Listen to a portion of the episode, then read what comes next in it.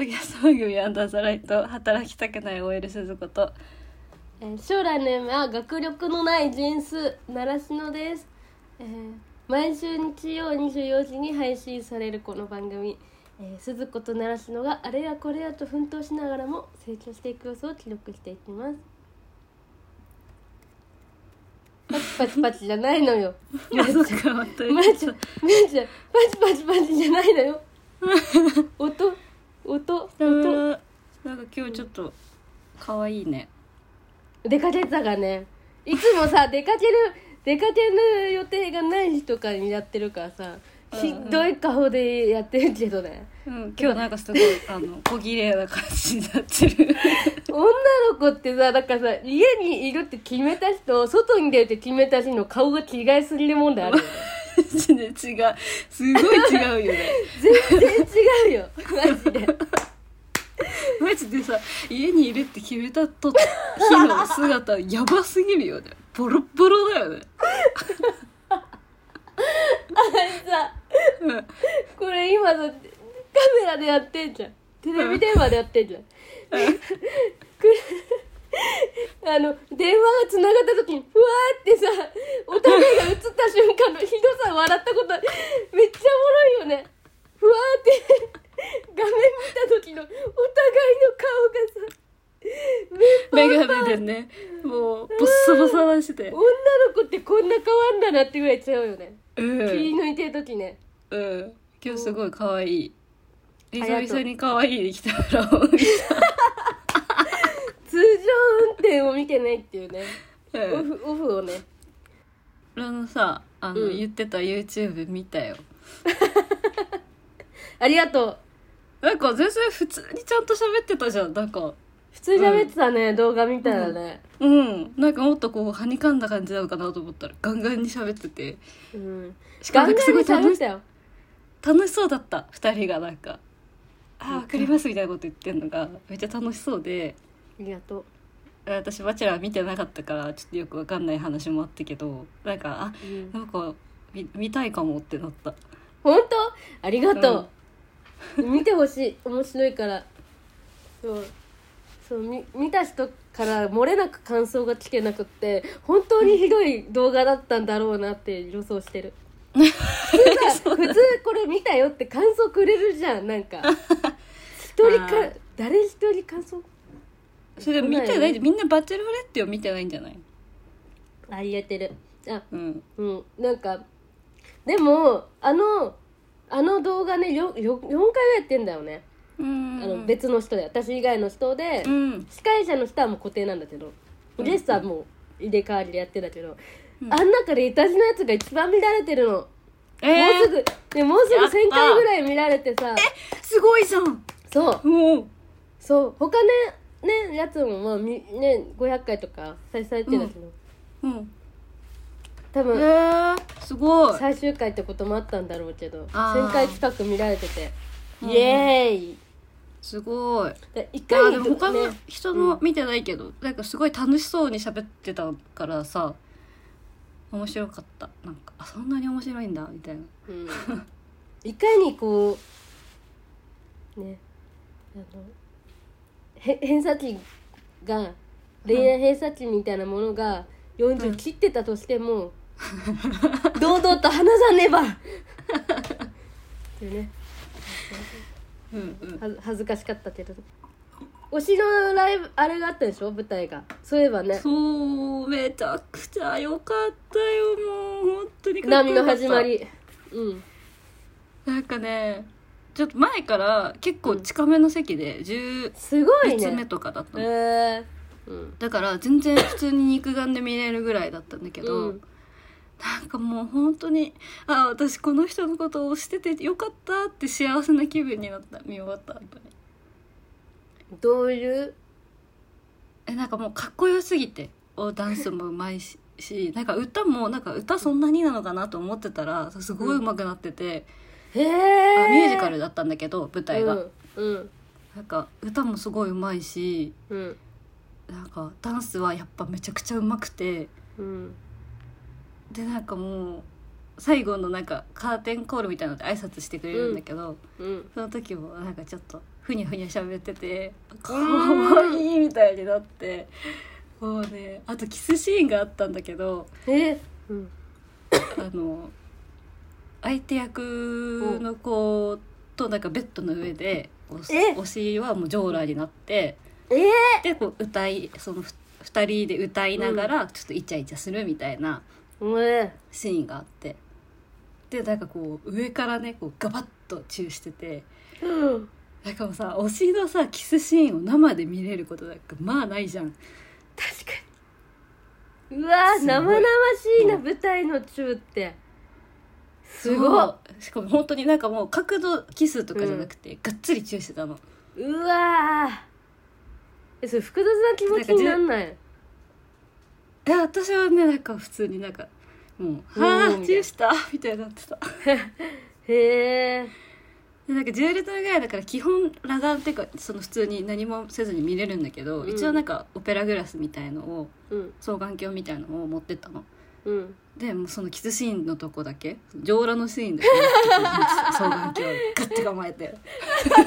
筋周り肉の周りの人たちもさそのシーンだと途端にバーってさ双眼鏡で見るみたいな感じになあってそうそうそういやなんか笑い上裸のシーンにななりなった途端にみんなこうバッて構えてたお もろもうねへえ最高に良かった本当にあ東京でやったのあそうそうそう東京公演が今日うでん終わったんだけど、うん私は昨日のを見に行って来週から1週間ぐらい大阪でやる、えー、もうそれさうんその舞台はさもうラッキーの波の始まりだからね村ちゃんのそうなのでしかもコロナでねこううんいろんな世の中いろんな舞台がこう、うんうん中止とかに、うん、確かにあの確かになる中、うん東京の公演を全部やりきれたのねやったよかったと思って本当だよねだからそういうファンがさいると思うとさ、うん舞台とかライブってめちゃくちゃ緊張するねその当日までどうなるか分かんなくてそう出だ演してる人かはらもう今日私も緊張してたその昨日舞台行くまで分かんないじゃんやっぱ幕が上がるまそうでだよね本当にやんのか分かんなかったから、すごいドキドキしながら行ってた、うんもう今日ちゃんとやるかなみたいなそうだよねその後のラッキーはなんかあるあったあるあるあるあるあのねうんツアー当たったのすごいじゃんそうツアーめちゃ当たくっちゃついてんじゃん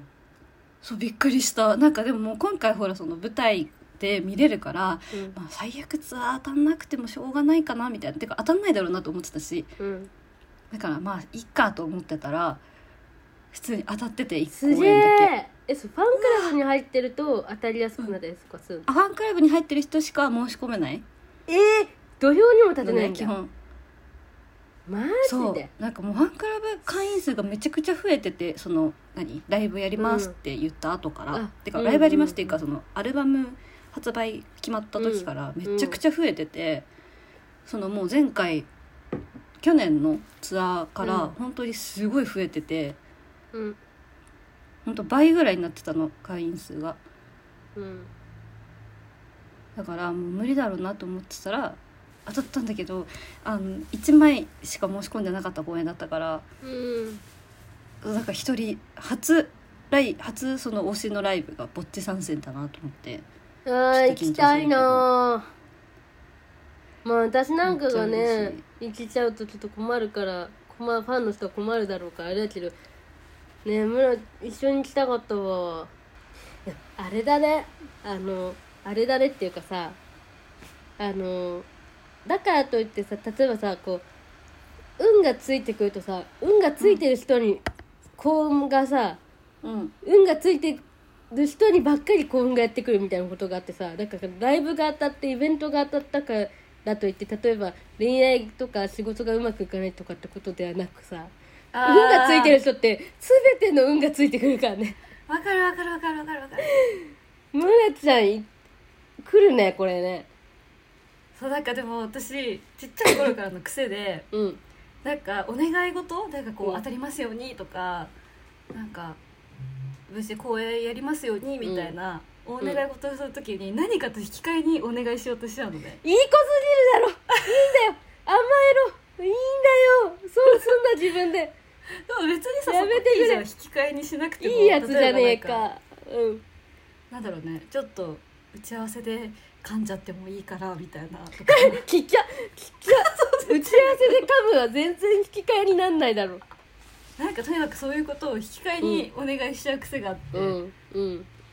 よくないなってすごいいつも思うんだよねなんかお願いした途端に、まあだからさお,、ね、お願いが叶った時にさなんか罰が当たると割にやなんか申し訳ない気持ちになるみたいなことあるよねうんそうそうそうそうそうそう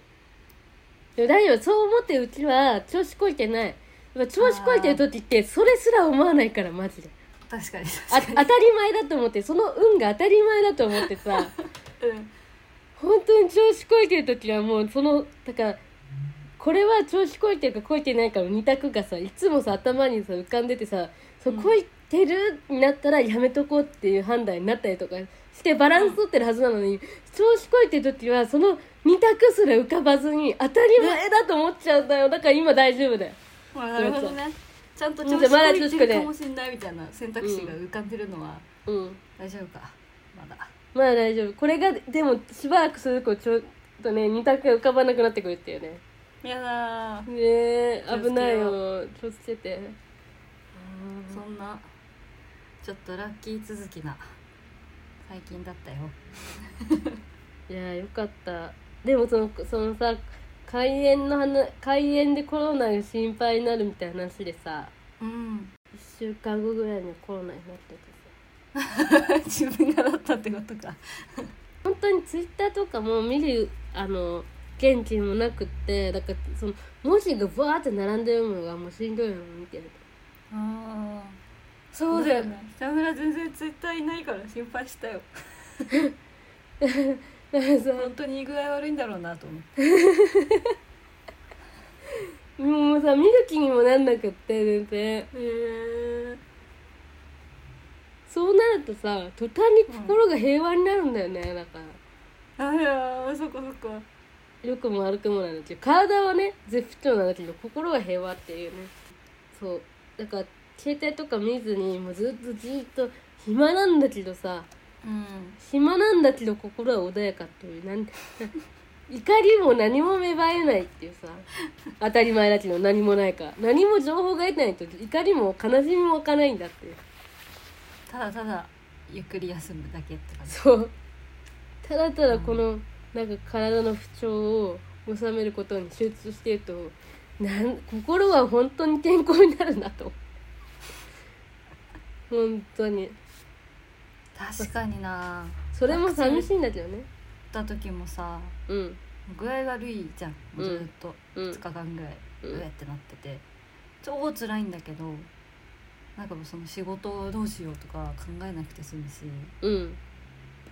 あー誰々が連絡来ないとか考うんえなくて済むしね済むっていうかさ何も考えずにさうただんただその体の不調に耐えるだけっていうのがさなんかいいの逆になんかこう余計なこと考えなくていいよねそうだね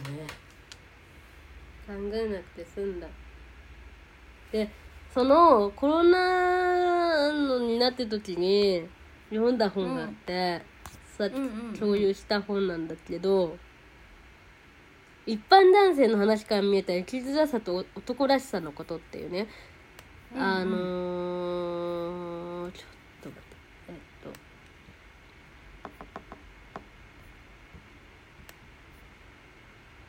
清田孝之さんっていううんうん人が作作家の人が書いた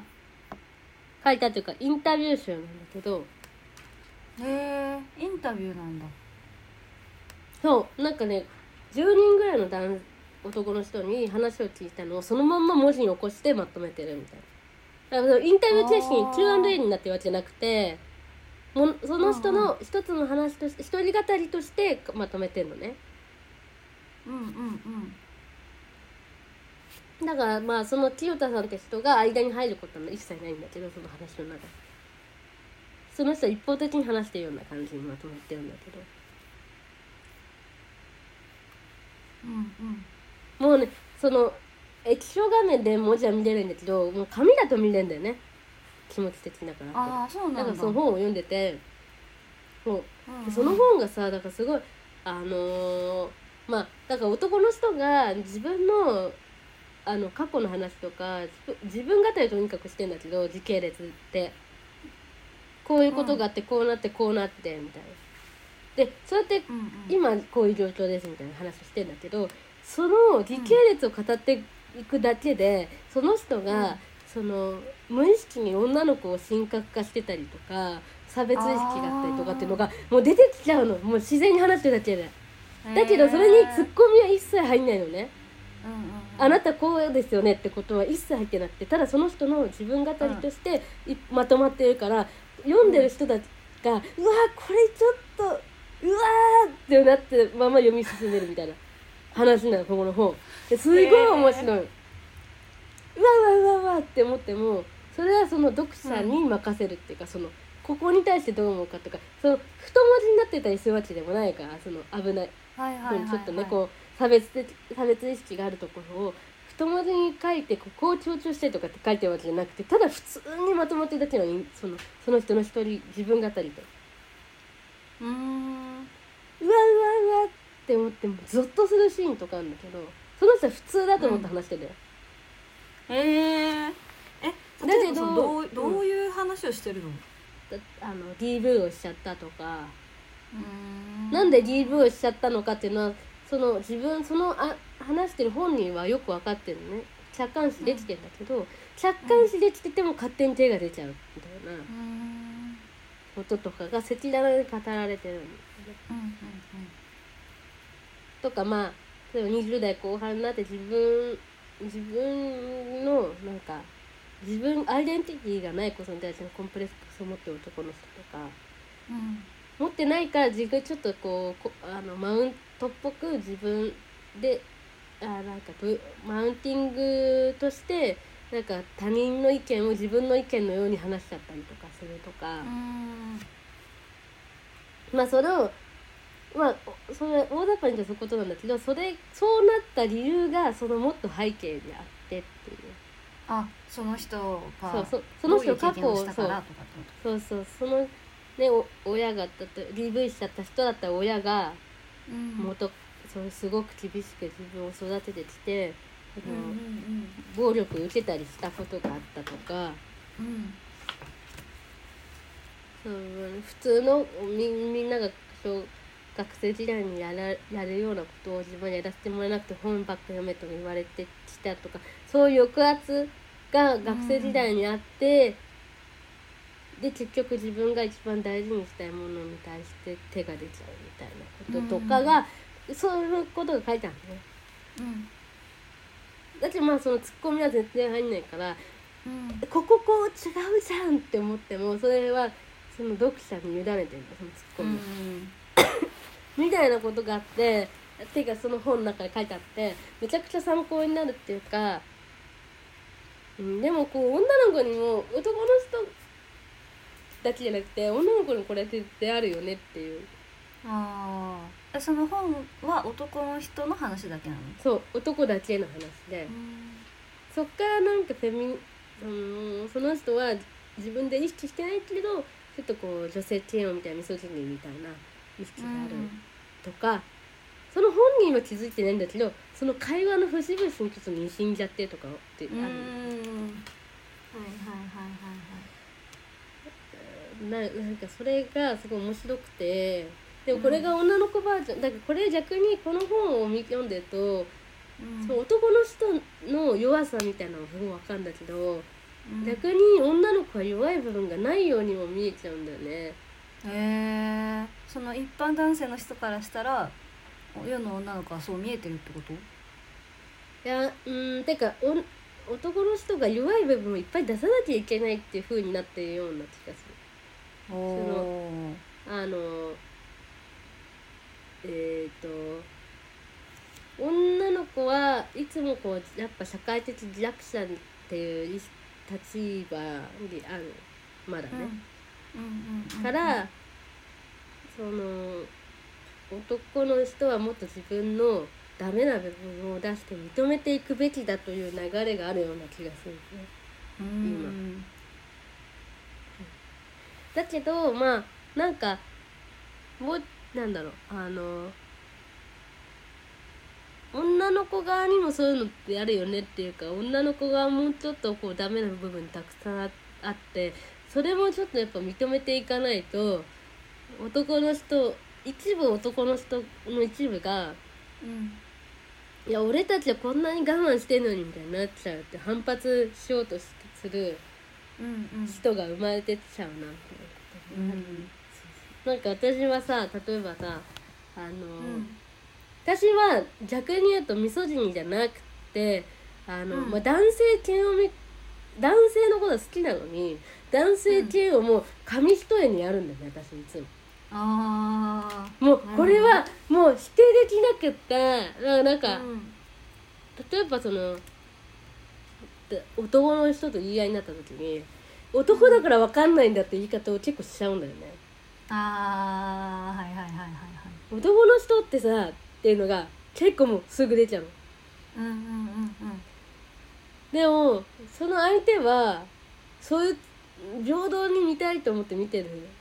言い合いをしてるんだけど、確か男の人ってさっていうことによって私らはもう口を塞ごうとしてるのその人の相手のことをあー分かんないよねってだから私が女性が社会で社会的に地位が低い弱者だってことを分かった上で分かったことを利用して男は分かんないって言ってるのねあーはいはいはいはいはいそれで黙らそうとしちゃうってことが結構あるんだよねうんうんえそれはどういうななんていうのきっかけというかどういう経験でそういうふうになっちゃったのなっちゃったっていうか でもなんなんだろう何があったなのんか過去の北村になんだろうでもやなんだろうなんか軽く扱われてきたっていうコンプレックスがあるんだろうね多分自分の中にあーそのその男の人からってこと、うんうん男の人よりいつも自分は下でなきゃいけないっていう意識があってなんか別に下でなきゃいけない下であることをだ男性が求めてないかもしれないんだけど自分は求められてると思ってて、あーそれに対して私はいいいいあの向こうは別にそうであってほしいと思ってるわけじゃないも例えばむしろ私がうん元から中立な感じで接してたら中立で接してくれてたはずなのに、私が下にいようとしちゃったかゆえに急に中立に立とうとしてた時にあのちょっと亀裂が生まれちゃうみたいなことがあって。原因は自分が作ってることって結構あって自分のうんその自意識っていうか自分の思い込みでなっちゃうことがあってだってその中立にその相手と中立になりたいって思った時に中立になったらなんかそいつその相手がびっくりしちゃってそういうの求めてないってリアクション取られた時にものすごいショック受けちゃったりとかしたことが今まで、であるんだよね。うんうんそういうの求められてないんだなってその普通に意見を言ったりすることが求められてないんだっていうことと思ってショック受けてきたことがあって。うん、そのコンプレックスみたいなあそれは女だからっていうよりか私っていう存在が中立に意見を言うことを求められてない存在なんだと思その経験からこう男ってっていう大きな主語でそう作ろうとしてしまううそうそうようになっちゃったってことか。自分がねもうそうなっちゃっててだからすごい相手がいい人でも中立に見ようと努力してくれてる人なんても何かあった時に男だから分かんないんだって言っちゃうのよああなるほどね。それがね自分はもうそのミソジニーじゃないけどそういう嫌悪があるなって思ってだから男の人のことが人一倍好きなのに人一倍好きなのに嫌悪も人一倍あってすごい厄介やの 厄介だねそれは確かに。でもお男の人でもチャラい男の人がミソジニーを持ってるみたいなことってあるんだけどそういうことなんだよね例えばそういうチャラい男の人が味噌汁の傾向があるっていうのはさうん多分おその人自身が女の子に求めてるものがうんあのなんていうのもっと北村のみたいにこうちょっと女の子らしいというか一一歩し下にこうさちょっとうんでいてくれる子が好きだから結果そういうふうになっちゃったのかなと思って今。ってうんことは北村もな男の人にはそういう男の人はこうあるべきみたいなのがあるってことなのかなうーんなんかねしゅ そう絶対的な味方でいてほしいんだよね多分ね男の人にああへえ中立でいてほしいっていうかもう絶対味方でいてほしいんだよね多分どんなことがあっても。うんうんっていうあの自分がこういつも下に出てくるくれる代わりにめちゃくちゃ肯定してほしいっていう意識が自分にあるんだよねうんああなるほどねだから何か違うんじゃないって言われた時にその必殺技を出そうとしちゃういやわかん男だからわかんないんだよみたういな、んっああなるほどねていうことにこの間気がついてそれで人を黙らせちゃったことがあってわえちょっとうわーうんそうやってうんなんかその納得がいかないからそういう感じでもものすごいあのまくし立てちゃうのねそういう男女の問題の話で言い合いになった時にすごいまくし立てて一つも反論させないようにしちゃうことがあっうてん自分の中にあるんだってことにこの間気がついてものすごい反省したのそんなに言われたらもうこっち何も言えないよって言われちゃって。うんうんああそうだったああすごいもうねだから自分もその社会その弱者である弱者であるっていうことを盾にしてるなっていう感じがあって盾にしてる限りそのミスミソジニーっていうか女性嫌悪っていうをする人も減らないよねっていううんうんうんうん確かに縦にしてる限りは多分対等には扱ってもらえないよねそう結局自分も対等じゃなくて弱い人なんだって認めてほしいと思っちゃってるわけで。ああのうーんそれはねすごい自分で思ったしずあのそれの弱者であるってことを結構こう盾にしちゃってることってうん私以外にも結構あるだろうなって思ってて、あだけどそれうんうんをあんまり指摘される機会ってあんまりなかったなってうんでもそれを指摘してほしいと思ってる男性は結構いるんだろうなと思う指摘されないことによって結構生きづらいと思っている男性もいるだろううんうんうんうんって思ったりしたのね。ね、あむらちゃんこのは本そううあんそうそうこれ読んでってこそうねむらちゃんはさそういう自分がさ例えばそうなんかコンプレックスで思ってることだったりなんでんなって思うことはどこにさ通じてんだと思う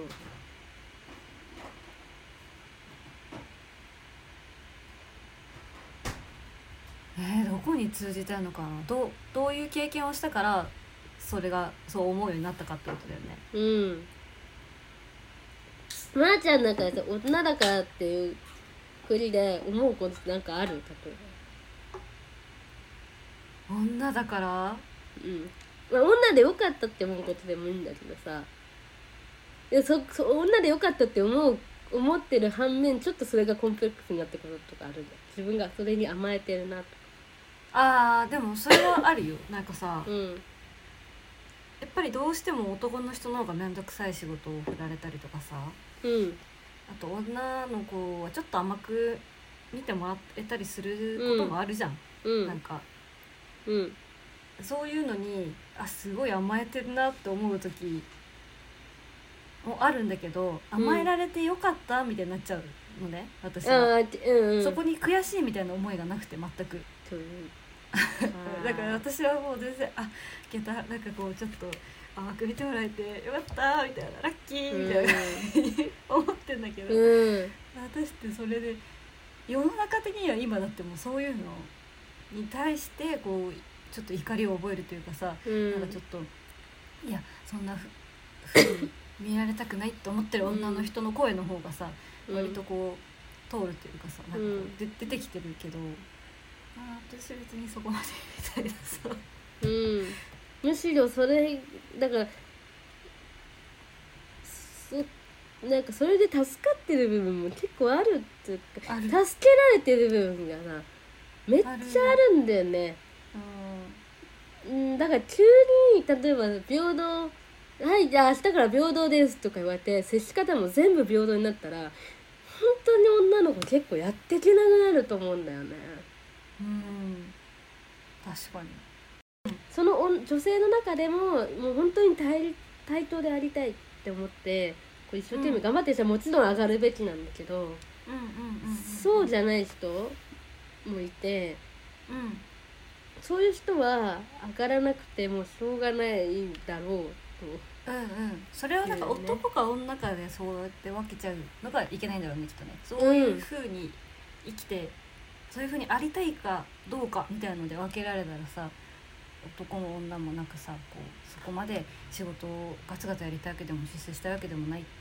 ていう男も女もいていいわけじゃん、うん男だから仕事一生懸命やって出世しなきゃいけないとか、別にそういうわけじゃないからそこでなんか男か女かっていう判断基準にならない世の中になるといいよね。とねえなんかさだ別にさ一緒いなんかやりし一生懸命仕事した人はもうもちろんその対等な、なんかこうあれはあの中なんていうの対対等にせいあの評価されるべきなんだけどね。そうじゃい、ない人はなんかあのそそのそこで生きてるかねうん、男女じゃないよね確かにねそのやる気かやる気とかそのひょそのちゃんと結果を出していくそそういう本当にそこでね見るべきだよねあと全員に優しくするべきってことでもあるね結局女の子だから優しくするんじゃなくてみんなに 優しければ問題ないよねってうんはいじゃあ終わりするとやろうはいはい、えー、中割鈴子いきます。このコーナーは、えー、カフェ、えっと、9割鈴子は、えー、普段、えー、尺の9割を、えー、奈良市の私が喋り倒してしまうので、えー、鈴子にどトークをしてもらおうと思い、えー作ったコーナーなんですけど、え3つのお題から鈴子に1つあ違う違う違う3つのすカンペ読んでるね三つのお題をまあちょっとサイコロサイコロで回して温めを鈴子に語ってもらいますでまあリスナーも私もね私も自分ばっかり喋ってしまうから実際は鈴子のことを知らないんじゃないかっていうねだからすリスナーもと私もまだ知らない鈴子の一面をこのコーナーで探っていこうじゃないかうまく説明できてたかなカンペカンペはどうしたのえカンペがあるのにいつもねオリジナリティを加えてしまうっていうな意味わかんないでしょカンペの意味がないじゃんそまあそうなんです私がいつもね喋り倒しちゃうからねつどこに喋ってもらうために無理やりコーナーを作ったというわけですはい行くよはいえー、今回の3つのテーマはてるんえー、鈴子自己分析えー、これは、えー、村ちゃんが自分のことを自己分析して、えー説明村ちゃんが自分で自分を説明してくれって自分の性格をね自己分析して説明してくださいという、えーテーマです、えー、2えー調子に乗り次第の鈴子無双えーこれは、えー調子に乗ってた頃のエピソードを鈴子に自分で語ってもらおうってものです、え3つ目筋トレのお話をしよう 村村ちゃんはいつも筋トレ筋トレ筋トレっつってねジムによく行ってるんですよ筋トレ筋トレ筋トレだってねでね筋トレへのこだわりについてねどこを鍛えててどこをどうしたらこうなるって話をねちょっと村ちゃんに語ってもらおうじゃないかというはいこの3つで3つですはい、今日は何が出るかなつつつつ何が出るかな何が出るかなはい行くよはいはい行きます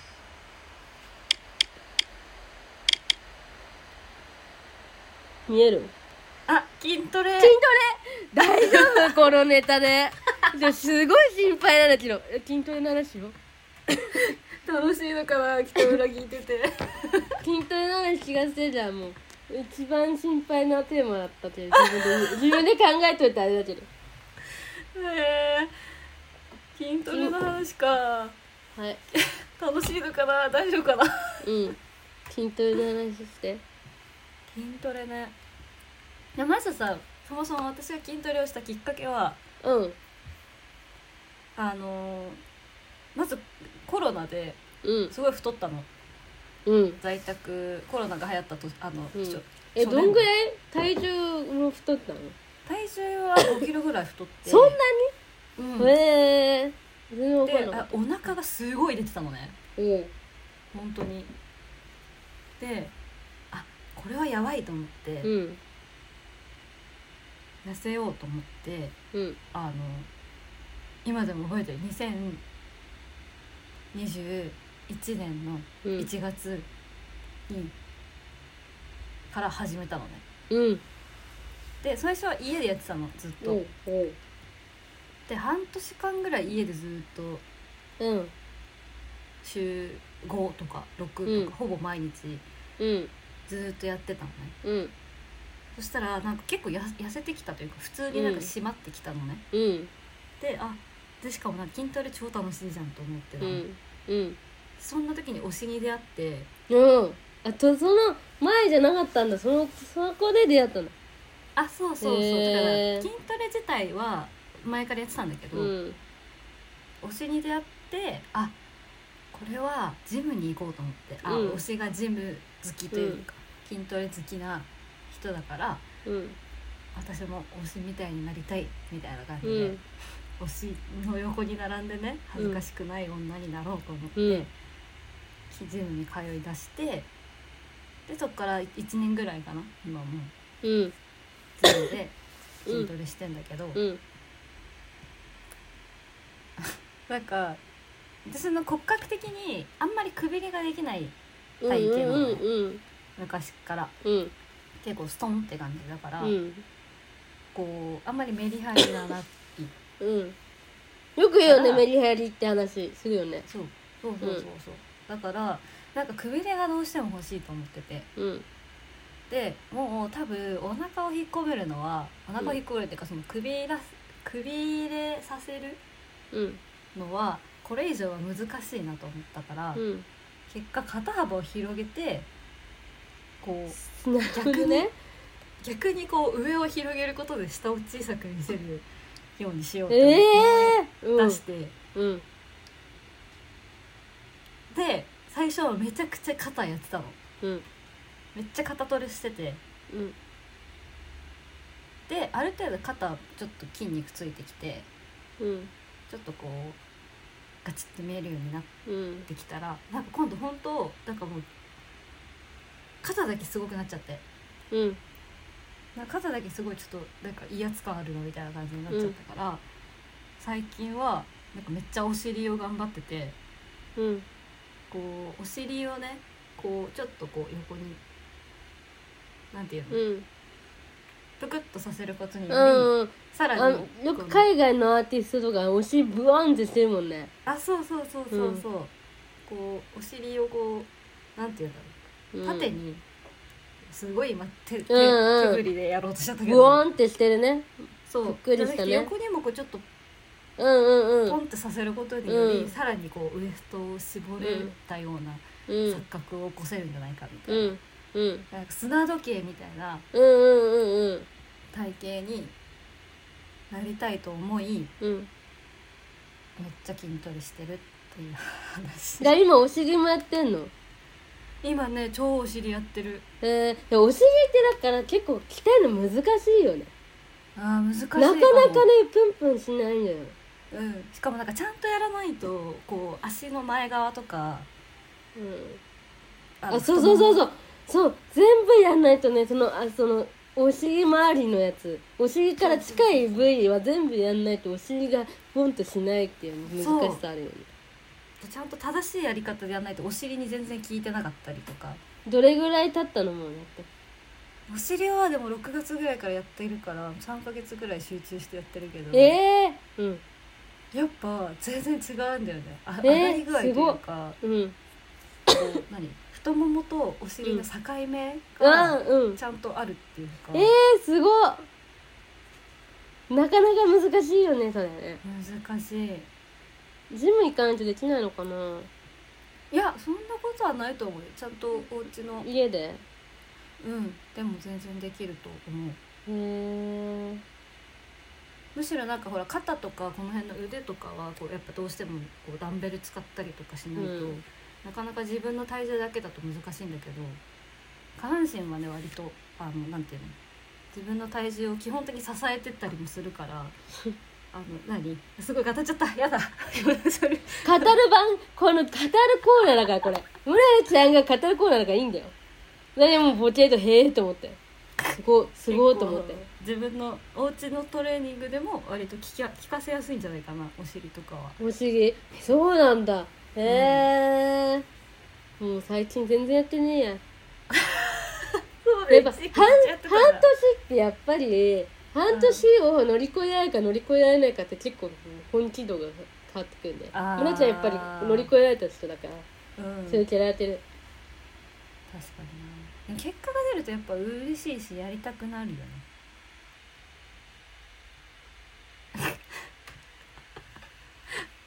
すごい筋トレの話でも筋トレの話さ楽しいよねあ楽しいというか分かんない私すごい楽しくてだってマジで筋トレなんかうちの会社うん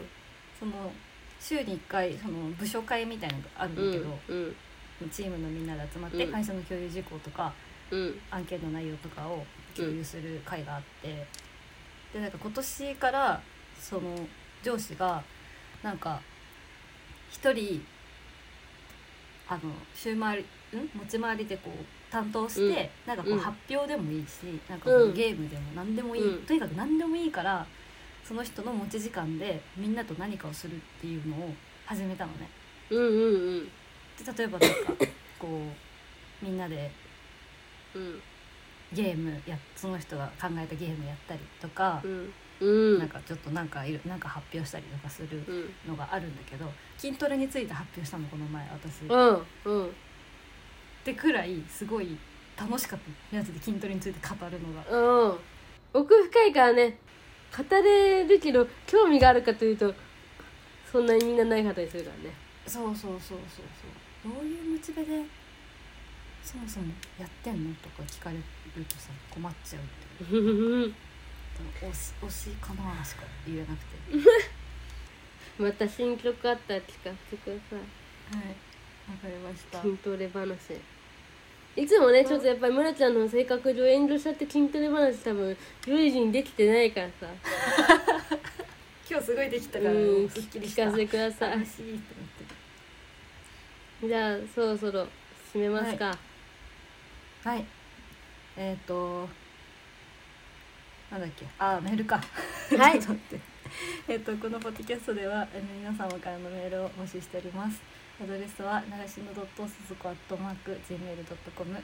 n a r a s h i n o o ドット s u z u k o アットマーク gmail.com です。えっ、と、ここまでのお相手は鈴子と、習志野でしたまた。また